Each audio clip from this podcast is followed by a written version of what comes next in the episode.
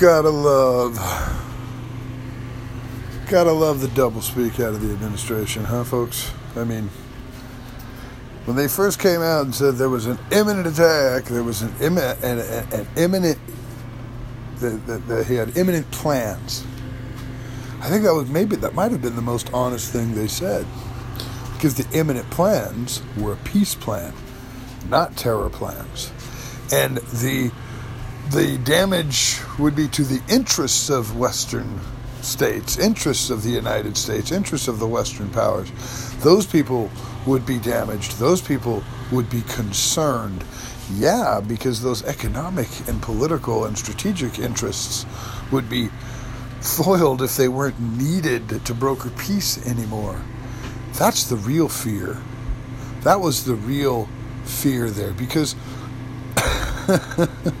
our Iranian, Iranian general friend was delivering the on paper official reply to a previous Saudi official offer in their negotiations for peace. In other words, the Saudis came with an offer, they went to Iran, and the general from Iran was returning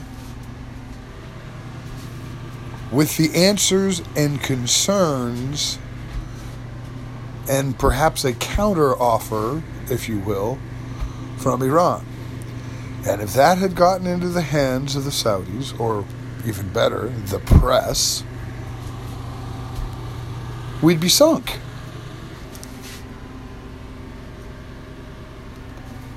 Talk about the oil markets flattening out or you know, being controlled by, you know, the brown skinned people that actually have the resources on their land. Perhaps, you know, what would happen if they actually got to control the oil, pump as much as they want or as little as they want, decide for themselves what they're going to do with their petroleum reserves. God knows the Western world can't have that. No way. Are you kidding? What will the white people do? pay a legit price for their petroleum products. That's what they'll do. I don't know, and maybe since you know most of these, uh, you know, a good chunk of the Middle Eastern countries, and North Africa too, if you to be fair, in the you know the last thirty or forty years of civil wars and unrest and political upheavals and the machinations of the the Western men behind the curtains, uh, they've got a much younger population than us fat, soft Western countries that haven't had any wars on our footstep recently. And so their view is going to be different. They don't have as many boomers around to control to, to still be in charge should democratic systems arise.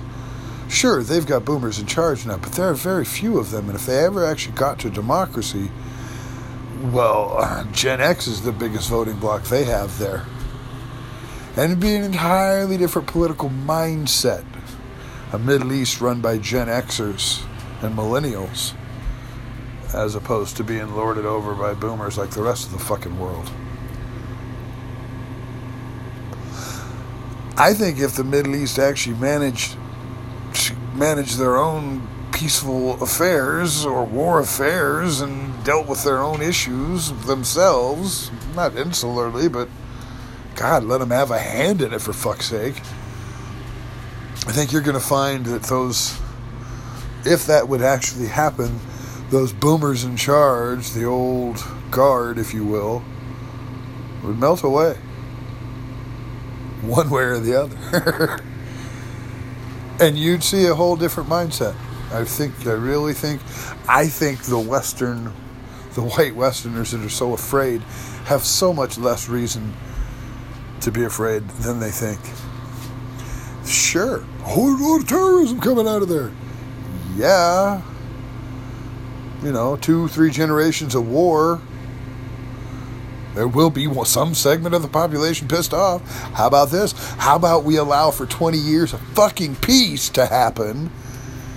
And see if that doesn't right there organically get rid of most of the fucking terrorism problems. Let them take care of their own affairs without the Russias, without the petrodollars. You know, just let them take care of their own affairs. Let them see if, oh my God, a peace agreement brokered by Iran and Saudi Arabia alone, no minders, no bosses telling them they'll cut off the American dollar or the, the, the euro to them if they don't, you know, make provisions for the handlers. That's what they were really afraid of. That's that. It wasn't a terror attack. It was a peace attack. That's what they were waging there. That's what the Iranian general was returning to the Sauds and was killed before he could deliver it. How convenient. How convenient. And that's why it was so important. And that's why they're backing off now because they did what they needed to do. They stopped that peace agreement. Now, somehow they've managed, I don't understand why they felt it was okay to make Iran and Iraq, you know, decide that they've got a common enemy in the United States, other than to, I don't know, make Iraq the battleground again, this time between Saudis and the Iranians. so, is that, what the, is that what the U.S. is planning to do to Iraq? Let's just fuck Iraq one more time. Let's go ahead and, yeah, I know they don't want to go to war, but we're going to have a war between their two neighbors right there in the middle of their country. Yeah. With that missile attack, they stopped a peace attack. Not a terror attack, a peace attack.